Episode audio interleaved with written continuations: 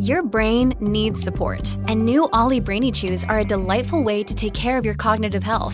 Made with scientifically backed ingredients like Thai ginger, L-theanine, and caffeine, Brainy Chews support healthy brain function and help you find your focus, stay chill, or get energized. Be kind to your mind and get these nootropic chews at ollie.com. That's OLLY.com. These statements have not been evaluated by the Food and Drug Administration. This product is not intended to diagnose, treat, cure, or prevent any disease.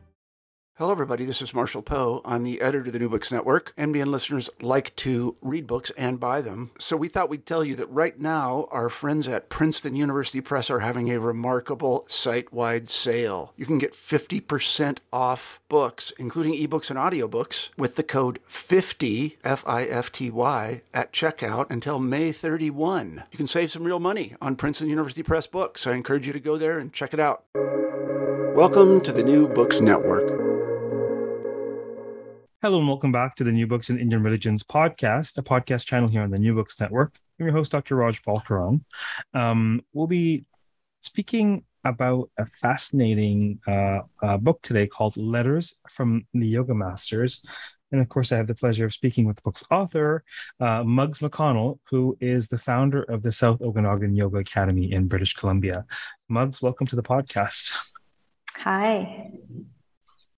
And it's nice to associate a name with a face. We've been emailing for some weeks, and here we are, face-to-face on Zoom. Yes, for sure. It's really nice to make that connection. Tell us a bit about how this book came about. Well, when I was first interested in yoga in the 1970s, I couldn't find a teacher. And through various channels, I was led to a Latvian man named Dr. Hari Dickman, who lived in California. And he was in his 80s at the time. So we started writing back and forth. And I learned through my time with him that his teachings were done through letters. And I have this bundle of letters from over 50 years of teachings from various different yoga masters in India and around the world. And those were our textbooks when we studied. You know, that's really what a profound and unique opportunity that you stumbled across written correspondence over decades from well-known masters. I mean, I imagine that there are not so many bundles to be stumbled across as the one you chanced upon. Do you know of any other such corpus of correspondence? No, I don't know of anything like this. There's over 750 letters, and some of them were 30 pages long, and from about 100 different teachers from various different lineages. Some of the letters, because he started yoga in the 1920s and 30s, he lost a number of the letters, or they were destroyed because of the war, and he was put in displaced persons camps. So there's a few letters from 1930 from Ramana Maharshi's ashram and a couple other places, but mostly after the war. So more 30,000 foot view in terms of the era and what was going on. Do you have a sense that it was common for individuals to have this sort of correspondence with spiritual masters and their movements, or do you feel that it was more of a function of this figure and the way in which he related to them? There were a few, actually. Ramana Maharshi, I have a copy of a newspaper article where he had some foreign bhaktas from around the world, from Latvia, Switzerland, England. In fact, Paul Brunton, who wrote the In Search of Secret India, was one of his disciples at the same time. So, and I know that Swami Sivananda also had some disciples in various different places, around the world. He had a beautiful list of them in one of his books that Hari had, but I couldn't put them all in the book. So they had some disciples that they would write to, and Swami Sivananda even sent a recording. I don't know what it would have been on, but maybe one of those really thick letters to teach Hari how to say some mantras. So they were pretty devoted. I'm so utterly fascinated by this. We have distance learning. We do, and for a long time. I don't feel so out of place now giving traditional parampara teachings online at the online School of Indian Wisdom, among other places. But listen, this is something, because, you know, before we even get into the book, I really have to dive into this process and what you know about it. Was he vetted in some way? Would they have been as gracious and copious with anyone who wrote them a letter, or how were there sort of bureaus that they had to keep up with the letters? Like, how did this all work? Well, I think that they would have been vetted, and that would come through fairly quickly with how they wrote their questions and in the letters. I know that Paramahansa Yogananda was writing him before he was a Paramahansa. So there's letters from Swami Yogananda, and some of the teachings that he taught Hari undoubtedly became part of the SRF letters or teachings that they do through correspondence.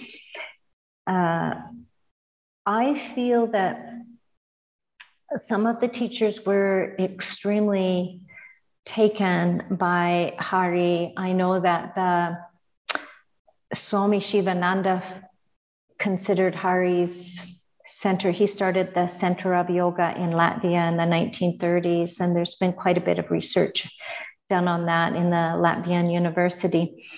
And he would send materials for Hari to teach Sivananda Yoga in Latvia at this center, as did Paramahansa Yogananda send teachings for him to introduce people to Kriya Yoga. And so they trusted him, they believed in him. Paramahansa Yogananda was very dedicated, and when Hari was in the displaced persons camps for about 5 years, he tirelessly worked to get him to United States, which is how he came to United States in 1952. They never did meet. Yogananda passed away before Hari ever was able to meet him, but he brought him from the displaced persons camps in Germany to United States. Well, thank you for the context, because I didn't want to put words in your mouth or anyone's mouth for that matter. But I really got the sense. I got the sense that, of course, there was correspondence going on, but I got the sense that he was chosen and anointed. He was adhikara in some way. One gets the sense that these masters could sense that he's ripe, and whether by choice or karma or daiva or whatever, he could only receive this through correspondence. And so I find this utterly fascinating, because there's so many stellar students I've had the chance to come across, and there's no possible way we'd work out these transmissions in real time, because it involves various cities and continents at times. And this book opened my mind up to the notion that this sort of exhaustion of lineal karma with students across distance has been going on before the internet. Yes, it really has. And think about the patience they must have had for the letters to arrive with their questions, and the process of asking questions, sending it in the mail, waiting for the responses to come back, then more clarification through more questions. It was really a process of pulling these thoughts together from letter to letter to letter. And you know, when you dip your quill into some sort of ink and apply it to parchment in your study or what have you, it's a very different experience where you write with intention, and one receives it. If I were to type you a note and email it to you, or put it in an envelope and mail it to you, you would receive it differently. And this bespeaks to me the notion that in the information age, it's quite easy to send words across, but those words have much less meaning at times, purpose, and they certainly are received with much less attention and awareness because of how profusely we send. I have this thing where I say to folks, students, family members, for me, text message is for information, not correspondence. I'm going to be late. Can you pick up dinner? It's not for, hi, how are you? What do you think of? Right. And so I'm not sure that we all have that sort of disambiguation, but it actually makes sense to me that the sorts of questions that he was asking about the slow burning issues of human awareness and personal development and Indian Wisdom traditions actually befits the pace of snail mail, because you have all that time to integrate and reflect between letters. Yes, exactly. That's a wonderful point. And we're so blessed with the fact that it was written in letters so that it's been maintained, because we don't hang on to all of our emails. Thank goodness we don't. But you can tell sometimes by the tone or one can tell when one is receiving a letter via email versus an email, right? Yes. And then the tricky, how, do you use dear even for professional emails, like dear so-and-so or not? It's, it's a thing. Another quick question that I have for you about the context, the period, before we dive into the book proper is, do you have a sense that either of these masters or Dr. Dickman, Hari, that either of them were aware that these letters would have a larger audience at some point? Or do you think they were writing just for each other? They were writing them for each other, for sure. And there would have been specifics that were intended to be shared if they sent books or pamphlets for Hari to share with people in Latvia. So they knew he was teaching in Latvia. In fact, he was teaching in the displaced persons camp. So I just think of those wonderful recipients of this knowledge under those difficult conditions. But the questions were specific to his practices in general. And I didn't get to see the questions. I got to see the answers to the questions. I understand. I completely get from the correspondence that they were corresponding to each other and then referring to others where need be. But I wondered, as in the case sometimes of prominent, folks attached to the courts of Europe, they were well aware that their letters would be read by others at some point. I wonder if there was that awareness, or is this just that we get to, because the letters are rich. They're extraordinarily rich. And I wonder if they had a sense that these would be read by a larger public at some point or not. Yes, it's a very good question. And I really don't know the answer to it. Well, I don't think any of us will, but it's just something that I muse aloud as I peruse some of these letters. Now, okay, so you inherit a bunch of letters who were written by some of the most towering figures of Indian spirituality of the last century. Yes. And then what? What was your process like? How did you organize them? What did you do with them? Well, first of all, when I studied in person with Hari, so we first started by correspondence, and then he invited me to study with him. But before I could do that, he wanted me to go away for a teacher training or some other way to study, because he didn't want to start at rock bottom. So these were deeper teachings, and he didn't want to start from scratch. So he sent me off to study with Swami Vishnu Devananda. And then from there, he invited me to study with him. So he indicated through the method of bringing out bundles of letters from specific people that these were pretty important letters. And So during the time I studied with him, he passed away, but I knew which letters to him were of the greatest importance.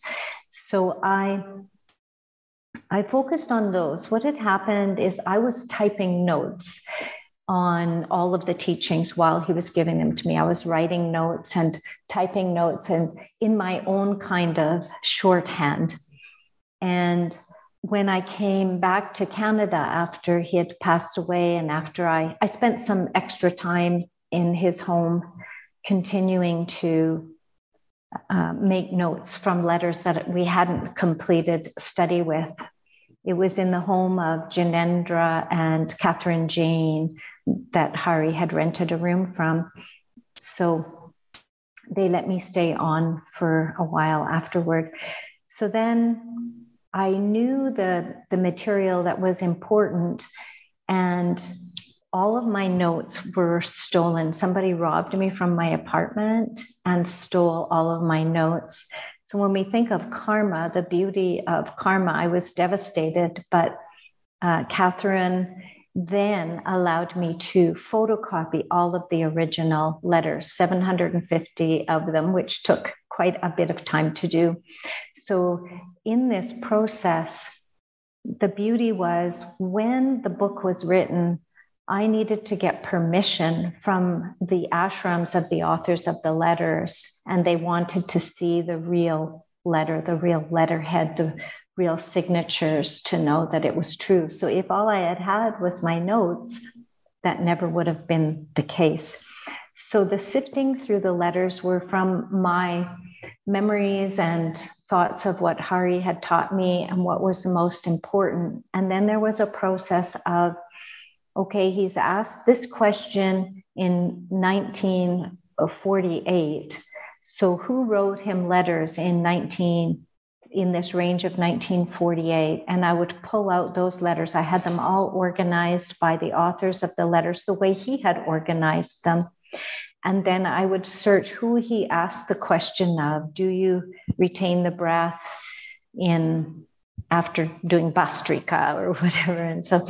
and then that's how I would follow the process of here's the questions, here's the answers from various different lineages. In going through some of the content in these letters, it's abundantly clear to me that these teachers had initiated him and he was working from within their tradition, albeit from a different cultural context by birth and a different city or continent of location by correspondence, because of the content. What they're sharing with them, folks don't share on the internet.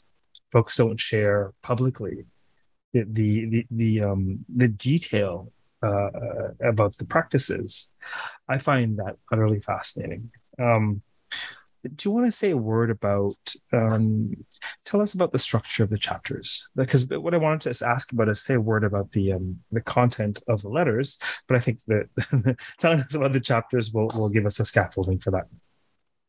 Okay, that's a great idea.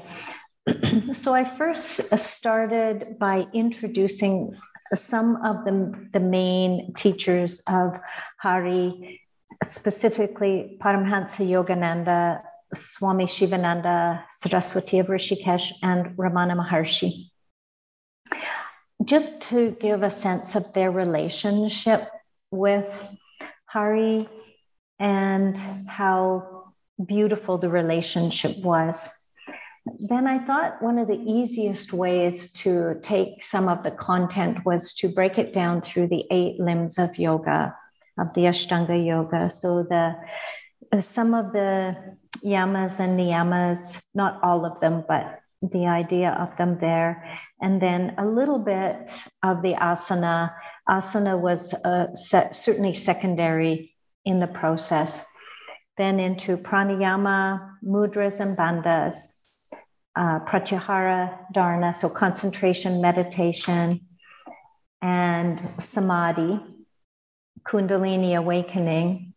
And then there was parts of the letters that were just amazing stories, just sharing what's it like to live in an ashram. How did you decide you wanted to become a Swami?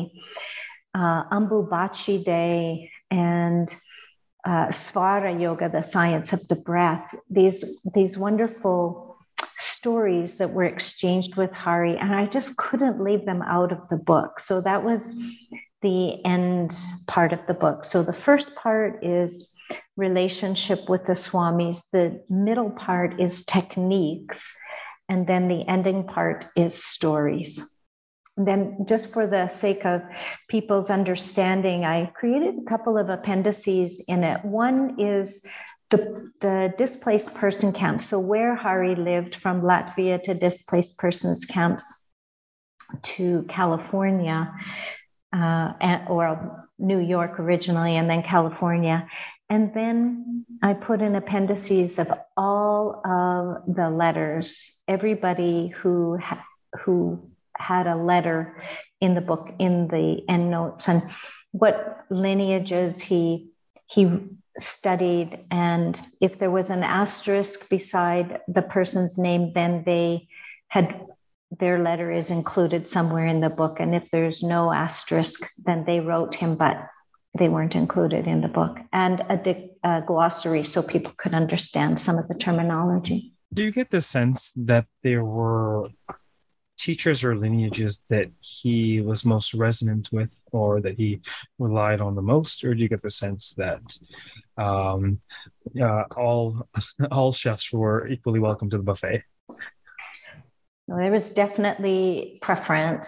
So Kriya Yoga was very important to him from the Self-Realization Fellowship's Paramahansa Yogananda.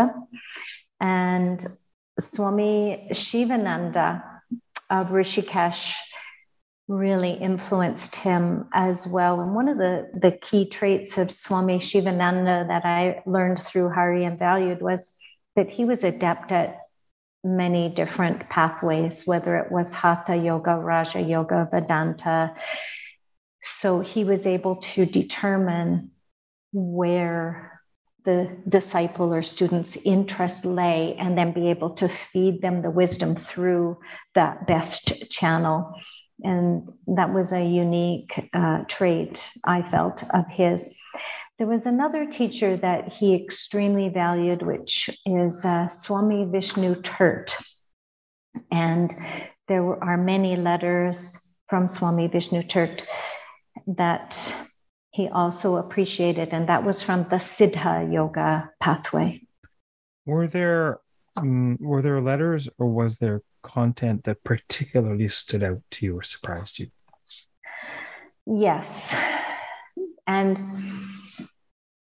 I loved the information about Svara Yoga, the science of the breath. And that was a letter I remembered spending quite a bit of time with, or a series of letters. And for the life of me, I couldn't find them when I was writing the book. And I had letters all over the living room floor and just looking for this content. And the book was already at the publishers, and I felt it's okay. I can just publish it without this material in it. But in the end, one day I finally found it, and we were nearing the stages of final editing. And I begged the editor, please let me add this in, which is why it ended up in the great stories or delicious stories section, as opposed to in the pranayama section. But I was able to put that in. There was another wonderful content in the delicious stories from Swami Sivananda Saraswati of Bengal. So he wasn't from Rishikesh. And he, of Assam, the ashram was in Assam. And he would write these amazing stories of hiking up the mountainside and meditating, and coming out of meditation and having a tiger sleeping beside him. And the just beautiful stories of the relationship with nature and life around the ashram, prior to the Second World War. What, how do I say, what is the current, would you say that one could transform or distill from these letters a manual, a teaching tool? Would you say that there is a specific path, manual, method, or would you say that it really would be too variegated and too diverse for that? I wouldn't say it would be too diverse. When we study yoga, we realize that there are numerous different methods and ways to do things, and it is a science. And so when we study different lineages, they have honed the science the way it works best for them. So whether you retain the breath or you don't retain the breath, or you repeat the mantra with the breath, or you repeat it not engaged in the breath, each of the lineages have their specifics. So part of the purpose is in Hari's love of understanding yoga more thoroughly. When those contradictions arose, he would consult with the teachers and ask why. And, do you do it this way? Do you do it that way? So in some ways it dispels some mystery. Of course, there's the pathway of just sticking to one lineage, and then it's very direct and you don't have any confusion. But there's others of us who appreciate understanding different pathways and the wisdom that they have to offer. So I think that there's part of that in there. There will be the need to read through the techniques as they are shared from start to finish before you try to do them. Part of the reason for that is some of the ashrams, when they gave me permission, would not allow me to edit anything. It had to be as it was written, whereas others would allow me to edit the content for the purpose of making it read more smoothly. So when we write a letter to someone, we often explain something and then say, oh, by the way, I forgot to tell you this. So it's an after the fact thought. And in those cases where I couldn't edit the flow of the letter, that's how it's come out. So it's much better to read it, contemplate it, and practice it.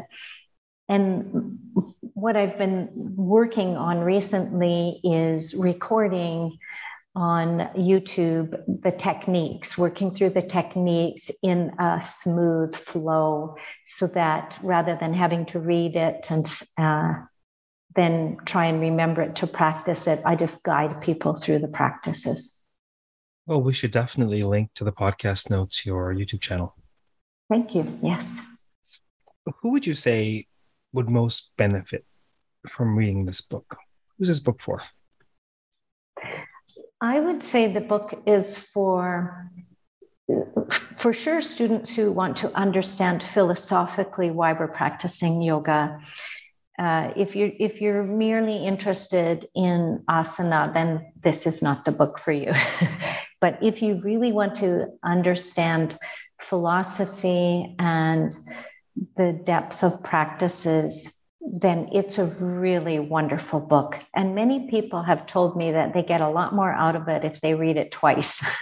So the first time is the initial exposure, and the second time we get deeper comprehension from it. So if I find that it's kind of nice to switch back and forth from techniques into stories and not just bombard yourself with techniques. All of the techniques I've tried to relate somehow to my relationship with Hari and our time together. So just why it meant something to me, why I ended up choosing it, because it was important to him to share it with me. So there's mantra, beautiful meditations using mantra, understanding the purpose of the mantra, the various pranayama techniques, many that will incorporate mantra to use as the pacing, such as the long form Gayatri, Om Bhur, Om Bhuvaha, Om Svaha, the repetition of the seven lokas as a pacing for your pranayama. So we definitely incorporate them into our yoga teacher training program, these techniques, because they're so rich and so unique. You know, so many of these techniques have not been written anywhere else. So indeed, this is the tension. This is the tension between prioritizing what's in written form versus what's in someone's experience or memory. Mm-hmm. Right? Mm-hmm. Would you say that the content in this book can be engaged directly and applied? Or would you say that it needs to be engaged under supervision or with a teacher of some sort? I think that the beginner student would find it challenging. So for those that want to delve deeper and have some exposure to various techniques like alternate nostril breathing or Bhastrika or Bhramari Pranayama, but the YouTube is definitely there to assist in the process.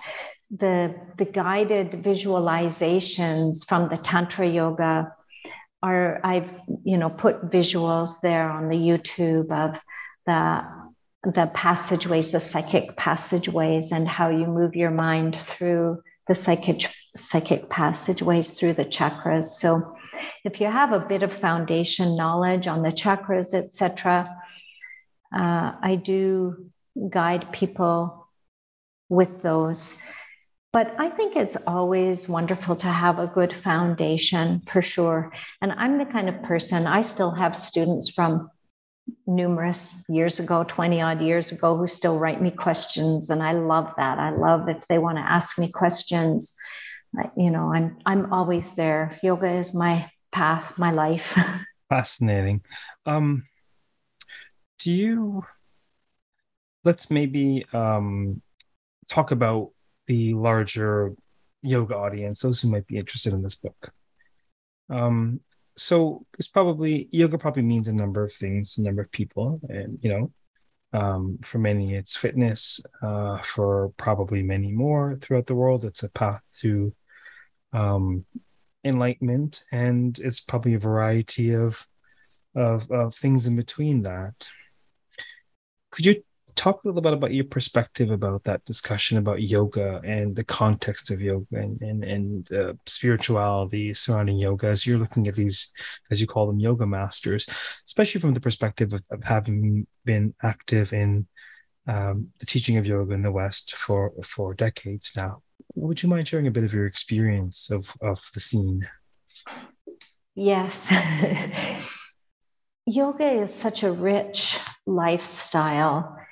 And for many people, the going to a yoga asana class is a great introduction. And that's, for a lot of them, all they walked in the door for. I have found over the years that when they continue it, they get a little spark of, well, there's more to this than I thought. So what is that? And that is definitely my hope, that for people, they will move beyond the initial cover of the book, Yoga Asana, and into the beautiful richness that it offers, because it starts right from how we behave and think and how we wish to express ourselves in this. It teaches us how to live in a positive way in everything that we do and maintain the health and wellness of our body in order to be the vehicle for our journey in this lifetime. For those who want to move into the spiritual aspects, it really guides us to know the spirit and not be afraid of all aspects of life, which includes death. And so it's a full package. And if all we do is scratch the surface with asana, we miss so much of it. Truth be known, there's, teachers who just can't teach that because they haven't been exposed to it themselves. And then there are those that can, but maybe their venue isn't the right venue for it. So I encourage teachers, share what you know. Wisdom is to be given away. And especially for those who are seeking it. And I encourage students to go deeper, find out what's there, because it's so exciting. It's just such a wonderful, wonderful path of life. Something that's greatly interested me, I'm an armchair ethnographer. I enjoy people. I enjoy learning from life and from other people's journeys. And then every once in a while, I decide to enter witness mode and see what I can learn from the life of Raj. Mm-hmm. And one of the great intrigues of the ethnographic data that is the life of Raj is this wisdom school that he's founded. It's the School of Indian Wisdom. It draws heavily from spiritual, mythological, philosophical traditions of ancient India. There was nothing in the offerings or the branding that at all talked about yoga, and yet over half of the students who come are not just interested in yoga, they're yoga teachers. And I found this utterly fascinating. It just bespeaks a thirst on behalf of a strand of yoga teachers and practitioners for Indian wisdom traditions, to the point where after a course at yogic studies, I was approached to do this book, The Stories Behind the Poses. And now it's much clearer to me. It's much clearer to me now, the connection between what I normally do and think about, which is the syncretic, storied, spiritual soil of ancient India. I much more clearly understand the connection between that and modern yoga movements, where there's a certain overlap. What do you make of this? Do you feel that yoga will always be a physical practice for a majority of Western practitioners? Do you feel it necessary to have a spiritual component? Do you feel like, I would love your perspective on the situation. Well, I feel that in the Western society, as yoga, when I started yoga in the 70s, there was a lot of fear about yoga. So that lack of knowledge resulted in fear. And, I was greeted by circumstances where certain people would fear it so much that they wouldn't allow their babysitter to come to my yoga classes because they were practicing yoga. So I think one of the things that's so great is since the 70s, I've seen dramatic changes. And the more that healthcare begins to investigate and research yoga, some of those fears break down because our professionals are recognizing the benefits of yoga and meditation and pranayama. So time is shifting the awareness of yoga, but I still believe, my own personal perspective is, we Westerners will be way more strongly rooted in asana than we will be in the full picture of yoga. And over the decades, we've had different people introduce meditation, such as Maharishi Mahesh Yogi was one that really, brought an exposure of meditation to the public to introduce that aspect. I would love to see a more enriched and full way of teaching and sharing yoga, because it is such a gift. But I still think that most will be rooted in asana.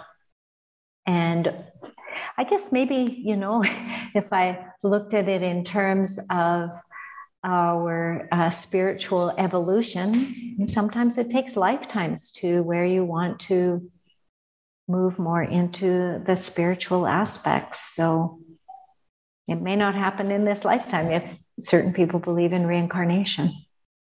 Yes. Fascinating. What are you currently working on? Do these published letters continue to be an object of study or inspiration or teaching? Or, you know, what are you doing now, whether related to this book or not? Mm-hmm. Well, the book, even though I put the book together, I'm still a student of the book as well, because the teachings are so rich, 50 years of teachings in this book.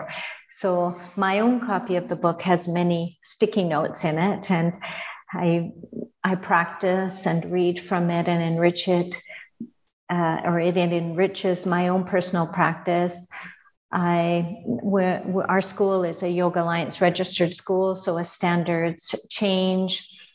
I work on that, and the book is very much integrated into our yoga teacher training program.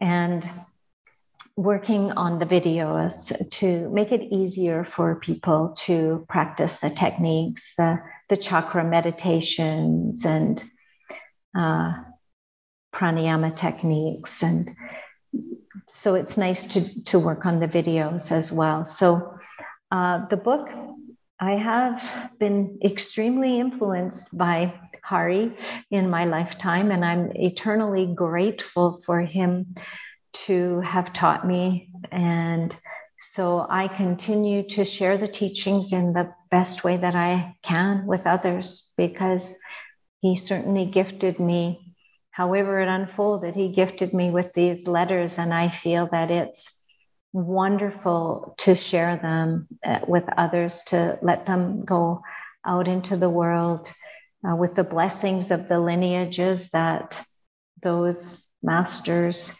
came from. That's quite literally parampara, from one to another. It certainly is. Did you have any anything else you wanted to share about the book or your work or your path? I'm feeling generous today, so you can even ask me questions if you want to switch. No, is there anything else you'd like to touch on? Well, there's one thing I'd really like to mention about Hari. When I said he was a very humble man, he, in his 80s as well, he was very childlike. But this is one story that I always love to share about him. When he would write me letters and have me ask my questions of him, he would ask me to mail him chocolate. He really loved good quality chocolate. So in my letters to him, I would send him chocolate. And when we studied together philosophy, he would always bring out chocolate. And so one day I asked him, do you think that you will be enlightened in this lifetime? And he said, I don't know. The attachment to chocolate. I really like chocolate. And so oh my God. Make a little ceremony of it. And when he would get a letter or study philosophy, he would savor chocolate through the process. So just want to give people permission to enjoy chocolate. I suppose I had better, I'm a teetotaler, but I suppose I had better work on that Starbucks vice, that attachment. Yes. I really appreciate you talking about his playfulness. In my experience of the masters that I've worked with, primarily my own teacher, who incidentally spent a bit of time with the Sivananda of Rishikesh in his youth. Nevertheless, I once in a while will have a student ask me this, quite literally. Why do you laugh so much? Or, but not in a disparaging way, in a surprising way, amid the profundity and complexity. And, or another one is, you know, along the lines of you know, the way I see it, joy is who we are. Yes. And life gets in the way. So if you can sort of like, you know, beat the crud out of your life, I mean, what's left? What's left? Peace and joy. But that's far too much of a hippy dippy idea for so serious a podcast. And so unless there's anything else you want to say or ask, we'll close for today. How's that? Thank you. I'm so grateful. I did want to say I'm so grateful for your book on our beautiful gods and goddesses and the sharing of that and helping people to understand the beautiful stories and myths behind them. Yeah, I have waited for this kind of book with of delight. The drawings, the pictures are full of delight, and I think it really is a gift for us on this journey of yoga. So blessings to you, Raj. Thank you very, very much for that. You're very, very welcome. Thank you. It was a joy. It was a labor of love and purpose to produce. And just as you say with these letters, even the author of that book who translated, retold those stories, even he is constantly learning from those very stories. All right. Well, thank you for appearing today. And for those of you listening, we have been speaking with Muggs McConnell on an absolutely fascinating and dare I say unique work that documents decades of correspondence between an ardent Western seeker and a number of very high-profile spiritual masters. So do check the book out. Until next time, keep well, keep listening, keep reading, and keep contemplating the power of correspondence. Take care.